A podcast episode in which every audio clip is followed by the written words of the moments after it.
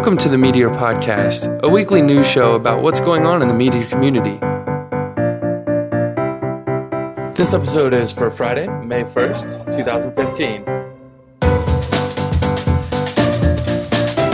This week's episode is brought to you by Modulus.io.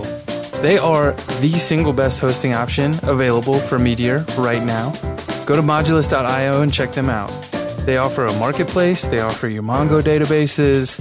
It's very easy to integrate with other Mongo databases. You know, they offer WebSocket support with sticky sessions. They do everything right for your Meteor app.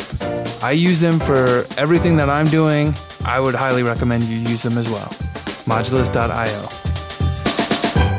Welcome, Meteor fans. I'm your host, Josh Owens, along with my special guest co-host, Dean Radcliffe, aka Chicago Grooves. Welcome back, Dean. Thanks for being here. It's awesome to have you fill in for Rye. He had some family stuff going on today, so you filled in at the last minute. That's always awesome. Cool, no problem. All right, so this week we actually have 6 stories. I don't know. We'll see how that goes. We're going to talk about AMAs on Crater, desktop apps, RethinkDB, Package Kitchen, reprised, Heroku and Meteor Toys.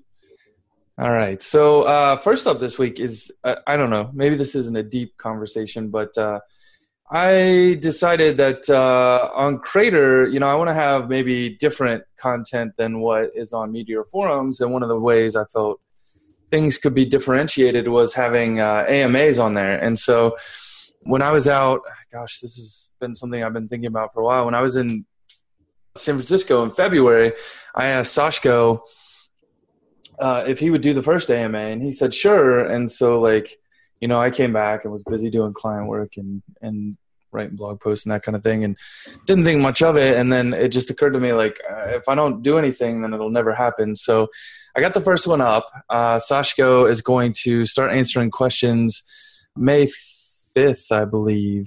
So get in there, go to the show notes, click the link, leave some comments, upvote and downvote the ones that are already there. And he's going to start going through and answering all the, like, top questions. So I think it's a good time to get in there and start asking questions. He only works on one part of Meteor, but or I guess he's only one guy at Meteor. So he might not be able to answer all the questions. I know there's, like, all these, like, deep, what direction is Meteor going question. I don't know how well he can answer some of those, but if you've got other questions, like, I would definitely throw them out there. And what's the format of that? Is that like a live chat? Yeah, you just queue up the questions in the thread, and then he's going to show up probably, you know, sometime in the afternoon, and he'll start answering them live. We'll say something on Twitter. I'll probably nail down an actual time that he's going to start answering questions, and I'll edit the topic, and it'll have the time in there as well. It'll just be nice because he'll start answering those, and then everyone will get emails as long as you have the notifications turned on, and then hopefully, like, conversations will flow and we'll get some nice long comment arms going and that kind of thing. Is Sashko particularly, is he just like the most willing Meteor developer guy to do this? He's certainly the most outspoken, right? Like, I think we've got another story from Slava. So Sashko and Slava seem like the guys that publicly put their stuff out there the most. Yeah. So, kudos to them. I love it. Good. I'll have to make sure I ask him about a certain pull request I sent him. Nice. Yeah. No, it's great. I mean, I know he did a lot of work on the Windows stuff. There's probably, new questions on that. And I saw some of the questions in the thread already. And it can only be a good thing to get this stuff discussed. Yeah, definitely. All right. So next up is the desktop app story. Tell us about it. Yeah. Well, if I was going to make an application, line of business application, a lot of the Windows devs are into kind of making line of business apps that will run on your desktop. And even the editor I use, Atom, is pretty much a hybrid, web-based technologies, but, running as a native desktop application.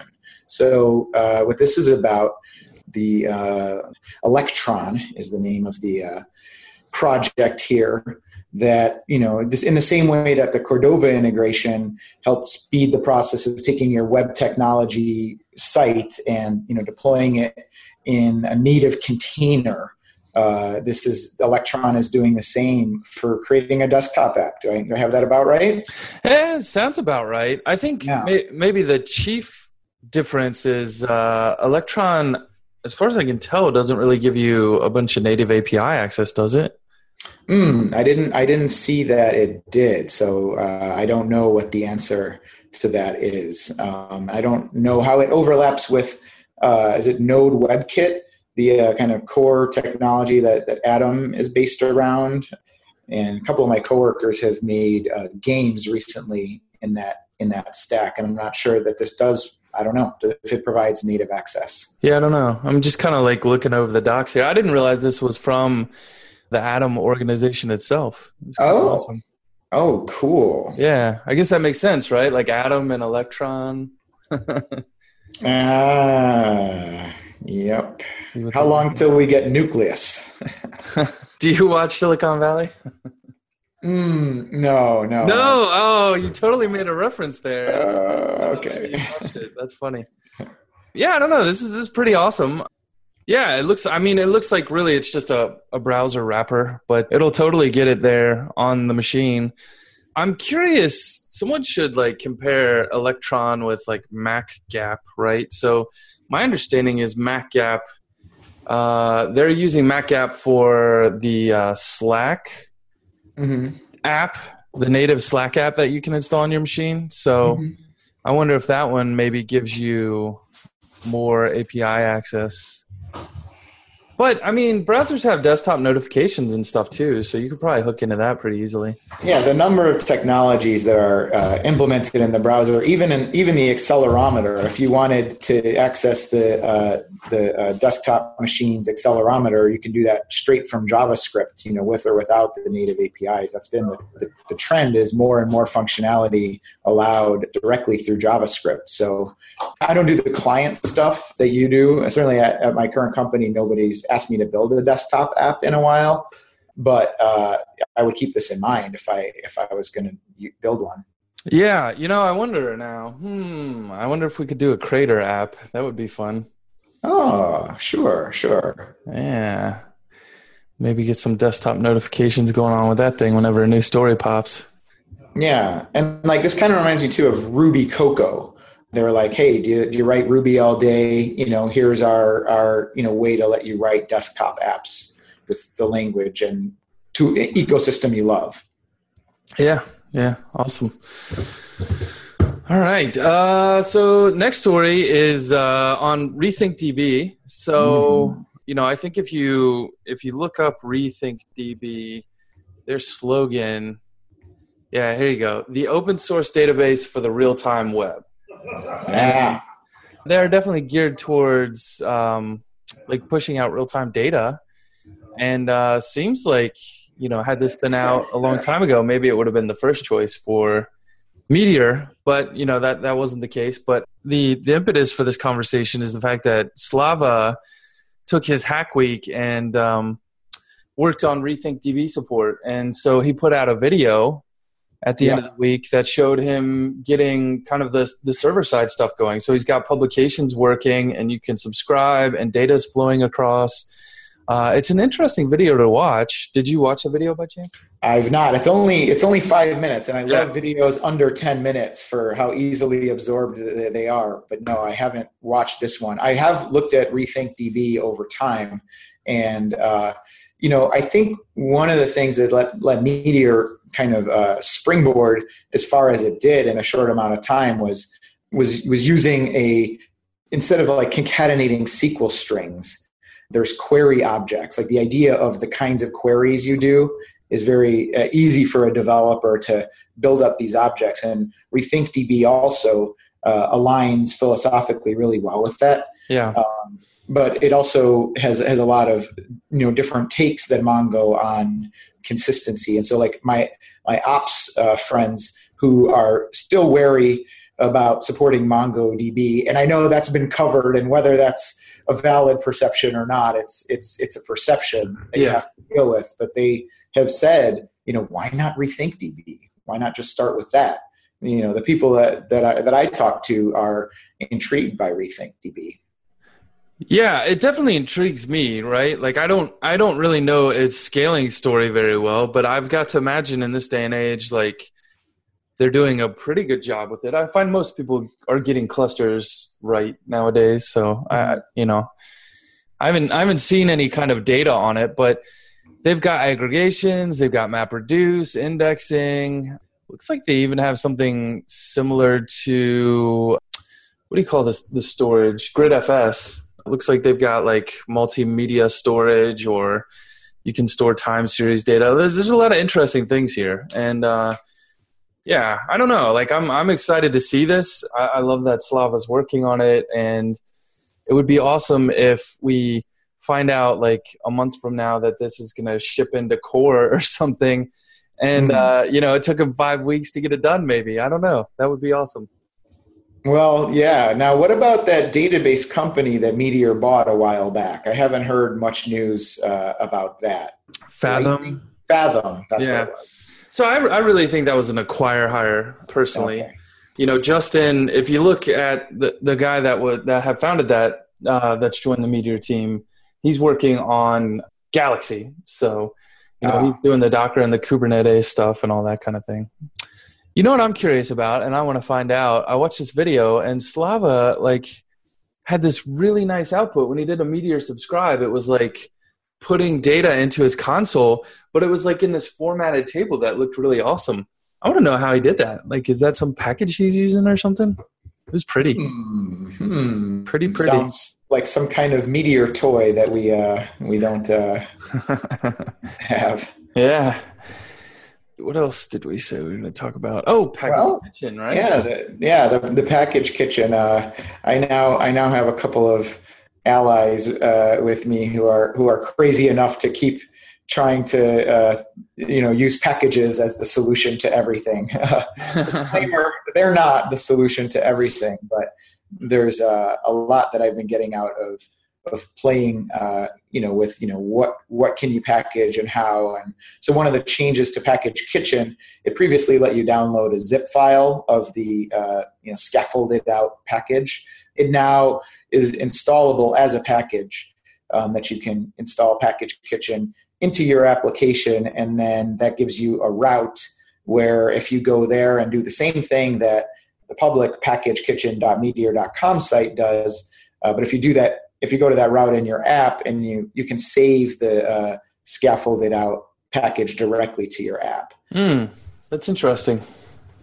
And I was thinking about, the inspiration for that probably came from how each Velocity test framework package has a method as part of the base class that you base class with funny ears that you base your Velocity testing package on.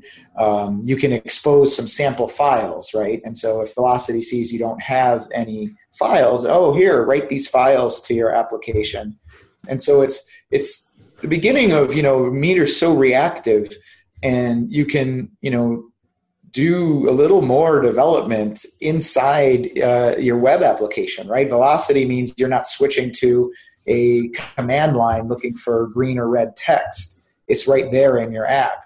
And so I wonder how many other tools will converge to be accessible directly in the browser, while you're developing your app. That idea is very interesting to me. I think the downside here too is, it might be more awesome if you could integrate directly with the command line tool too, right? And that makes me a little sad because it's not very easy to do right now. Oh, the Meteor create command? Yeah, like Meteor, package kitchen, or Meteor create package or something like that, right? And then you could take options and spit files out as well. I don't know. Maybe this is better. Who knows? Yeah, I hear you, and I did get some feedback where people were comparing it to two things. Number one, Meteor create / package, which will it doesn't prompt you for your input, like whether you want to use this framework or that framework. It doesn't really kickstart you with a Travis.yaml that is all set up and ready to go so that when you, if you do decide to check this into its own repo, you know, that you'll get, you know, tests running automatically. So some of that stuff is what I was hoping to help people with above and beyond just, you know, a standard boilerplate of package JS. Yeah. I mean, that's all very valid points, right? Like we want to encourage testing as much as we can in our community, and that's a great idea. You know, command line stuff for testing packages. Do you have an answer to that? I've been in a discussion on the forums about how to do that for testing packages from the command line. Yeah. I mean, you just issue the one command, right? It's like Meteor test-packages, and then you tell it, I think, what package you want to test, and it'll fire up a separate version of Meteor, like a reactive test version of Meteor that's running those tests. Is that what you mean?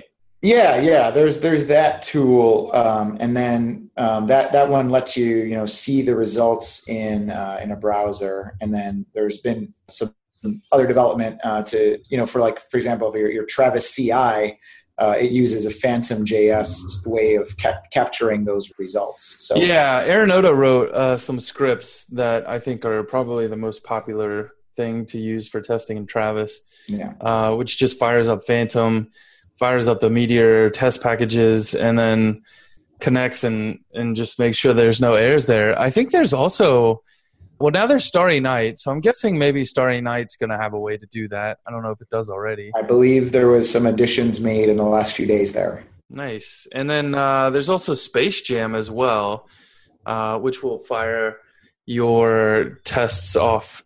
And I believe it lets you use more like different testing frameworks than just Tiny Test. Or, well, obviously like Mike's got Mocha working as well too.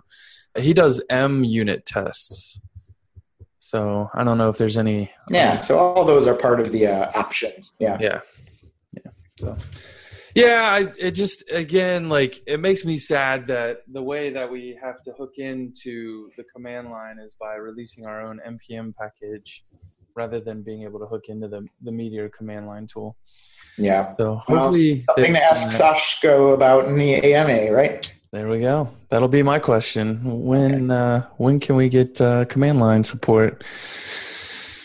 All right. Heroku and Meteor. Like this one hit me out of nowhere. Like I actually had someone email me. They're like, oh my God, !! And I clicked on the link, and sure enough, there is experimental Heroku lab support for Session Affinity, and they're doing their Session Affinity via cookies. And so their router will drop a cookie onto the session, and then every time it's coming back through with another request, it will look at that cookie and route it to the right spot, right? And so that means that you're going to connect back to the same Meteor instance, app instance that you were connected to before. And that's important for the statefulness of your connection. Okay, so this was the key thing that Heroku had to offer to make it practical to work with Meteor. Correct, yes. All right. So, great announcement, right? Like, oh, we're so pleased up here, and then you kind of go there and you look, and they've changed, or they're getting ready to change their entire pricing tier model. And you won't be able to run your first dyno free for a whole month. You can only run it free for half a month. Okay. So effectively, if you're going to production, you're going to have to pay them money, which I think means it's on par with Modulus, I think. So I don't know. Seems like one of those things they could have edged Modulus on a little bit, but now they're going to kind of be the same. So really, you got to look at other factors when you're comparing the two now. You got to look at like support, and you've got the fact that Modulus can auto scale and stuff like that. So I don't know. I think Modulus still has a pretty big edge here for Meteor hosting myself. Well, they've been doing it the longest, and Modulus doesn't only do Meteor hosting, is that right? No, they started as a Node host. As a Node, okay. Yeah, and so I think, the last time I heard something, it was somewhere around 15% of their install or like app base was Meteor. So I mean, it's pretty sizable considering, but it's certainly not the biggest thing they host. Not the biggest thing, but they're probably 15% is probably a lot larger than the share of Heroku. That's certainly as far as being on Meteor. Heroku I discovered during the Rails days, so I imagine that's what a lot of their clientele is. Yeah, and they're a big enough company that they can probably coexist with a couple of different technologies. So it's a question of if you're familiar with Heroku, this is good news for you that you can use your familiar environment and still play with Meteor there.